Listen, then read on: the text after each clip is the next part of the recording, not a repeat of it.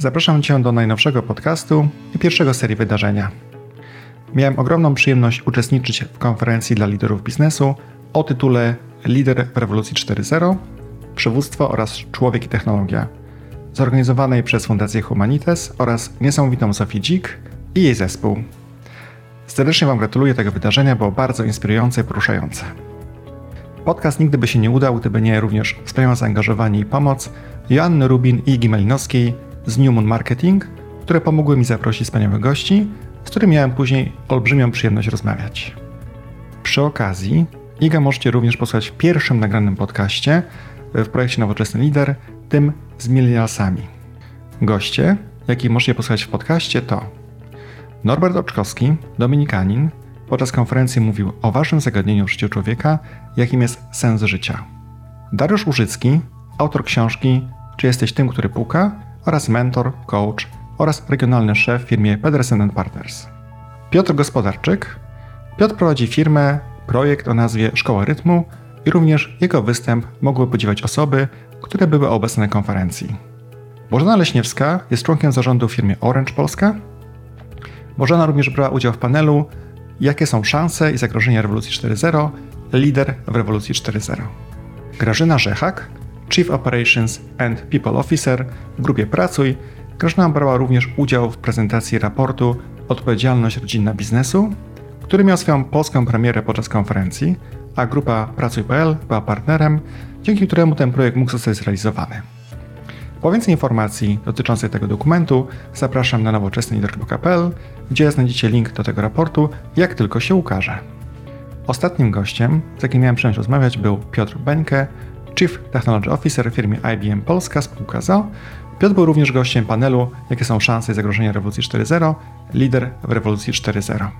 W tym nagraniu możecie posłuchać, jaką perspektywę mają moi goście na pytanie, jakie jest główne ryzyko, jeśli źle poprowadzimy cyfrową transformację. Podcast otwiera wprowadzenie Zofii Dzik, prezes Fundacji Humanites, i całość nagrania powstała dzięki uprzejmości Zofii i we współpracy z tą fundacją. Zapraszam serdecznie do wysłuchania podcastu i do jego komentowania. Daj mi znać, jaka jest Twoja odpowiedź na to zagadnienie.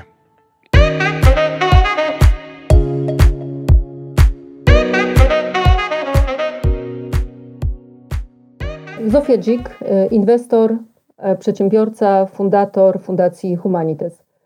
Fundacja Humanites powstała w 2010 roku jako Think and Do Tank systemowych działań na rzecz budowy kapitału społecznego i rozwoju spójnego przywództwa.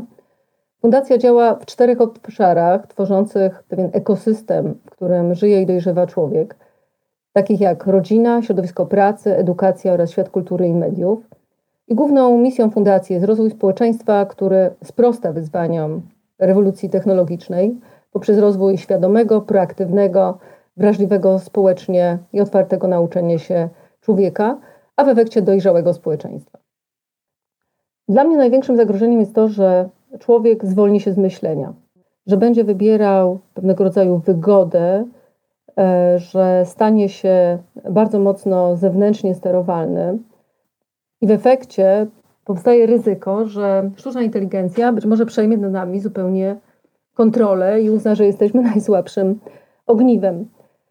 I że będziemy w takim punkcie, w którym tego procesu już nie będziemy mogli zatrzymać. Ryzykiem jest utrata naszej prywatności. Martwi mnie, że oczywiście technologia dostarcza nam bardzo dużo ułatwień, podsuwa nam mnóstwo rozwiązań, które pozwalają nam organizować się w naszej codzienności, ale jednocześnie prowadzi nas to do pewnego rodzaju rozleniwienia, więc boję się, że wygra pewnego rodzaju wygodnictwo, łatwe życie i że coraz częściej będziemy również wybierać przyjaźń z maszyną, ze sztuczną inteligencją niż z żywym człowiekiem. To zresztą widzimy, że nie jest już tylko i wyłącznie wytworem science fiction, bo obserwując pewne trendy na Dalekim Wschodzie widzimy, że to się faktycznie zadziewa, że coraz częściej człowiek może wybierać właśnie życie w świecie wirtualnym, a nie w świecie realnym. Nie chciałabym, żeby nasze pokolenia były ostatnim być może pokoleniem, które będzie niosło w sobie tę pamięć, czym jest miłość, bliskość drugiego człowieka, wrażliwość, całymi plusami i oczywiście minusami wypływającymi z naszej ludzkiej niedoskonałości. Nazywam się Norbert Oczkowski, jestem dominikaninem, aktualnie pracuję i mieszkam w Poznaniu. No to ja bym odpowiedział w nurcie swojego wykładu, zagubimy sens. Bo jeżeli skupimy się nie na tym, co jest podstawowe, no to musimy sobie zadać pytanie, kim my jesteśmy. Jeżeli jesteśmy kimś tylko ze względu na przykład na zyski, jakie wnosimy do społeczeństwa, obawiam się, że rozwój cywilizacyjny idzie troszeczkę w tym kierunku, że coraz bardziej użyteczni są, czy pożądani w społeczeństwie są ci, którzy są użyteczni. Jeżeli pójdziemy w tą stronę, no to straci sens samo człowieczeństwo jako takie.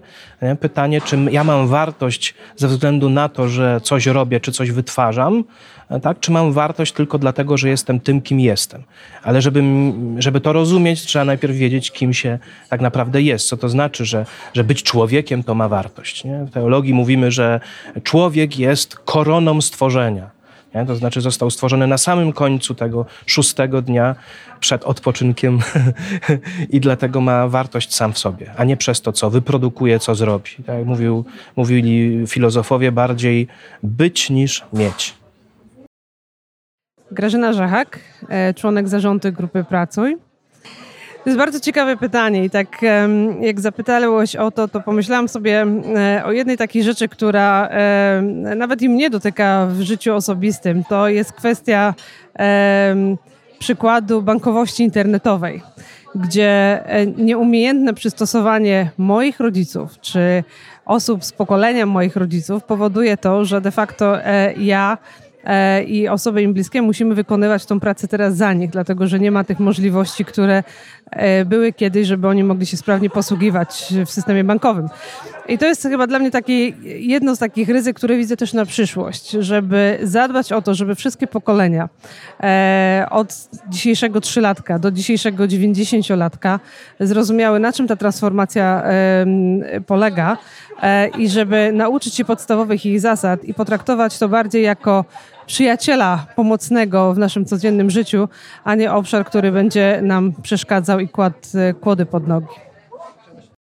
Więc dzień dobry Państwu, nazywam się Piotr Gospodarczyk. Prowadzę od 12 lat działalność, którą nazywam Szkołę Rytmu, ale to nie jest stacjonarna szkoła, tylko bardziej to jest działalność metaforyczna i to jest gra słów. Czym jest szkoła tak naprawdę i czym jest rytm. I tym mógłbym powiedzieć, że tym odkrywaniem sensów tych słów się zajmuję i rzeczywiście prowadzę bardzo interdyscyplinarną działalność. Przede wszystkim ona jest zakorzeniona w muzyce, w rytmie, ale także ma swoje gałęzie i w filozofii, i w psychologii, i ekonomii. Z wykształcenia jestem ekonomistą i też w różnych innych dziedzinach życia człowieka, więc staram się po prostu szukać to, co łączy, co jednoczy te dziedziny ze sobą i tak trochę też jest tym rytm, że rytm jest zawsze tym, co łączy i dźwięki, i ciszę, i muzyków, i buduje relacje, więc też jakąś tak położyło się to piętnem na moim życiu, więc tak pokrótce to jest moja działalność. Znaczy, dla mnie to jest takie, ciężko mi odpowiedzieć, ja zawsze lubię sobie trochę pobyć z pytaniem, to jest pierwsza rzecz i nie jestem zwolennikiem odpowiedzi takich natychmiastowych, ale wydaje mi się, że pierwsza rzecz, że ten, kto chce poprowadzić jakąkolwiek transformację, to chce wiedzieć w ogóle, skąd ta transformacja się wzięła i dokąd ona zmierza. I to jest bardzo ważne, odpowiedzieć sobie na pytania w ogóle, dokąd ja chcę prowadzić, kogo chcę prowadzić, co chcę transformować, albo co chcę zrobić z tą transformacją. Więc ja bym chyba pewnie zadał sobie jeszcze kilka pytań do tego pytania i może wtedy te pytania by mnie, że tak powiem, rozświetliły w ogóle, czym jest to wszystko, co jest zawarte w tym pytaniu. A ryzyko to myślę sobie tak, że życie, tak, cokolwiek chyba w życiu byśmy nie robili, że w życie jest wpisany element ryzyka. I myślę sobie, że to jest takie chyba celowe, że nigdy człowiek nie będzie miał 100% pewności na tym świecie i zawsze jest ten element tej niepewności, tego, co się może wydarzyć. I myślę, że to wszystko jest po to, żebyśmy spróbowali zaufać. I żeby zbudować w sobie takie po prostu zaufanie, żeby, tak mówiąc kolokwialnie, żeby w życiu się puścić, ale tak porządnie się puścić. To dzięki. To może już skończę, bo się zacząłem rozkręcać. Bożena Leśniewska. Jestem kobietą, żoną, matką i liderem. albo liderką, teraz częściej tak mówimy. Gdyby to sprowadzić do funkcji zawodowej mojej obecnej, jestem wiceprezesem zarządu Orange Polska, czyli największej polskiej firmy telekomunikacyjnej. Super. To zadam to pytanie, dobrze, o które pytamy każdego z naszych gości dzisiaj. Jakie jest główne ryzyko, jeżeli źle poprowadzimy cyfrową transformację? Ja jestem urodzoną optymistką. Raczej widzę w cyfryzacji i w transformacji dużo szans i dużo możliwości, dużo korzyści dla człowieka, łącznie z tymi obszarami, których się bardzo obawiamy, czyli utraty pracy, znalezienia sposobu na życie. Myślę, że to będzie nasz powrót do korzeni i że znajdziemy rozwiązanie na te problemy, więc tutaj nie upatruję wielu czarnych scenariuszy czy problemów. Natomiast jeżeli źle poprowadzimy, jeżeli przesadzimy, jeżeli źle użyjemy sztuczną inteligencję, automatyzację, cały proces zmiany modelu funkcjonowania w biznesie, to moim zdaniem największym zagrożeniem jest utrata naszej wolności i prywatności, naszej jako ludzi. Już nie chcę odnosić się do biznesu, no bo w biznesie, jak to zawsze, dobrze użyta technologia może mu służyć, źle użyta może go zabić. Tak samo jest w życiu, w polityce, w społeczeństwie. Natomiast jeżeli myślę o nas jako o ludziach, to sądzę, że w którymś momencie możemy być już zupełnie zagubieni. Efektem cyfryzacji już teraz jest coraz większa niepewność i coraz większy brak zrozumienia, a za tym potrzeba poszukiwania sensu, czyli de facto tego, o czym na początku od czego ta konferencja dzisiaj się zaczęła. Myślę, że utrata wolności może w konsekwencji owocować też takim brakiem poczucia własnej tożsamości, czyli utratą tożsamości, a więc to może prowadzić do poddania się łatwej manipulacji. I to, o czym przed chwilą ksiądz mówił, że człowiek jest niedokończony, może być dokończony również w bardzo zły sposób. Widać to w wielu filmach, widać to w słynnym teraz serialu Black Mirror, którego jestem miłośnikiem, bo stamtąd płynie wiele inspiracji i ostrzeżeń. Natomiast też widać, jak łatwo my jako ludzie możemy poddać się z jednej strony inwigilacji, z drugiej strony wpływowi tych, którzy te technologie wykorzystują przeciwko nam. I tego bym się najbardziej obawiała. Dlatego też uważam, że już teraz, kiedy mamy pierwsze symptomy tego, trzeba spędzać czas z ludźmi i pomagać im w poszukiwaniu sensu. Gdy ja myślę o swojej roli lidera na tym etapie rozwoju swojego życiowego i zawodowego, uważam, że główną rolą lidera jest pomoc innym, tym potrzebującym w poszukiwaniu sensu, jak również poszukiwanie dla siebie sensu, bo ten też często jest ulotny i zmienny. Dariusz Użycki. No właśnie, kim jestem? Trudno powiedzieć, w wieku 55 lat. W pierwszym podejściu konsultant, ostatnie 19 lat executive search, rozwój przywództwa, autor książki pod intrygującym tytułem Czy jesteś tym, który puka? W najprostszym ujęciu sparring partner intelektualny dla bardzo, bardzo wielu ludzi, co mnie fascynuje też. No właśnie, i jak to jest coś, co mnie niezwykle interesuje. Każdy ma do tego swoje bardzo indywidualne podejście. Powiem, co dla mnie oznacza cyfrowa transformacja. Dla mnie, i to jest to moje indywidualne podejście, jest to absolutnie związane przede wszystkim z artificial intelligence, czyli ze sztuczną inteligencją. I może to jest kwestia DNA mojego, że zawsze patrzę bardziej do przodu niż do tyłu. Może to jest kwestia bycia inżynierem, ale jest to dla mnie niezwykle fascynujące zjawisko i jakbym miał szacować na szali, czy się bardziej boję, czy się bardziej fascynuję, to 90%, że się fascynuje, a 10% to inżynierskie oszacowanie ryzyk. Ale jak powiedział Stanisław Lem, to jest piękna myśl i żyję z nią od wielu, wielu lat. Rozwój technologiczny jest zmienną niedależną cywilizacji, czyli to się stanie na pewno, więc bardziej się zastanówmy, jak to ogarnąć, niż dyskutować, jak temu zapobiec. Ryzyka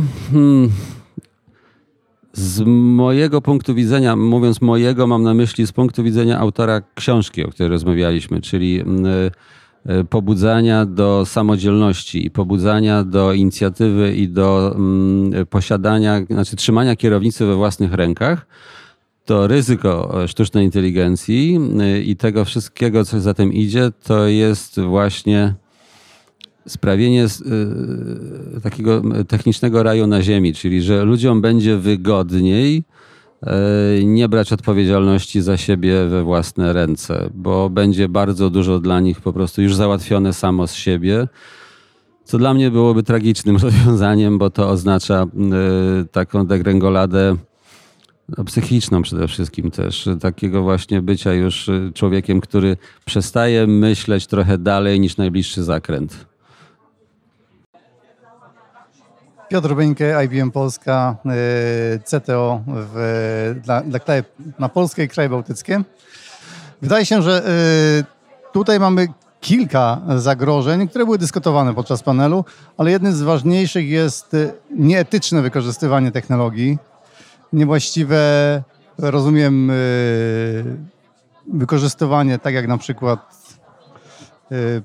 przy wdrażaniu rozwiązań sztucznej inteligencji, uczenie systemów danymi, które nie są właściwie zweryfikowane, co może powodować w konsekwencji funkcjonowania takiego systemu w biznesie czy społeczeństwie, na przykład wykluczeniem możliwości otrzymania kredytu, wykluczeniem możliwości zidentyfikowania swojej osoby, jeżeli mówimy na przykład o rozpoznawaniu twarzy, a system rozpoznawania twarzy działa wybiórczo dla wybranej rasy czy dla danego przedziału wiekowego czy danej płci.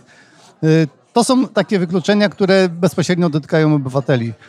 Śledząc całość dyskusji w dzisiejszym świecie na temat wszelkich korzyści, które wypływają z zmian technologicznych i z postępu technologicznego, wzrasta rola naszej fundacji, Fundacji Humanites, w tym zakresie, żeby do tej dyskusji przynosić aspekt człowieka i czekających nas zmian społecznych. Mam bowiem takie poczucie, że rozkład proporcjonalny tych dyskusji nie jest równomierny, że te dyskusje są bardzo mocno przeciążone i przeważone w kierunku technologii, a jednak nie doceniają tego aspektu, gdzie jest dzisiaj współczesny człowiek, na ile on jest faktycznie przygotowany do czekających nas zmian, na ile on nadąża za rzeczywistością.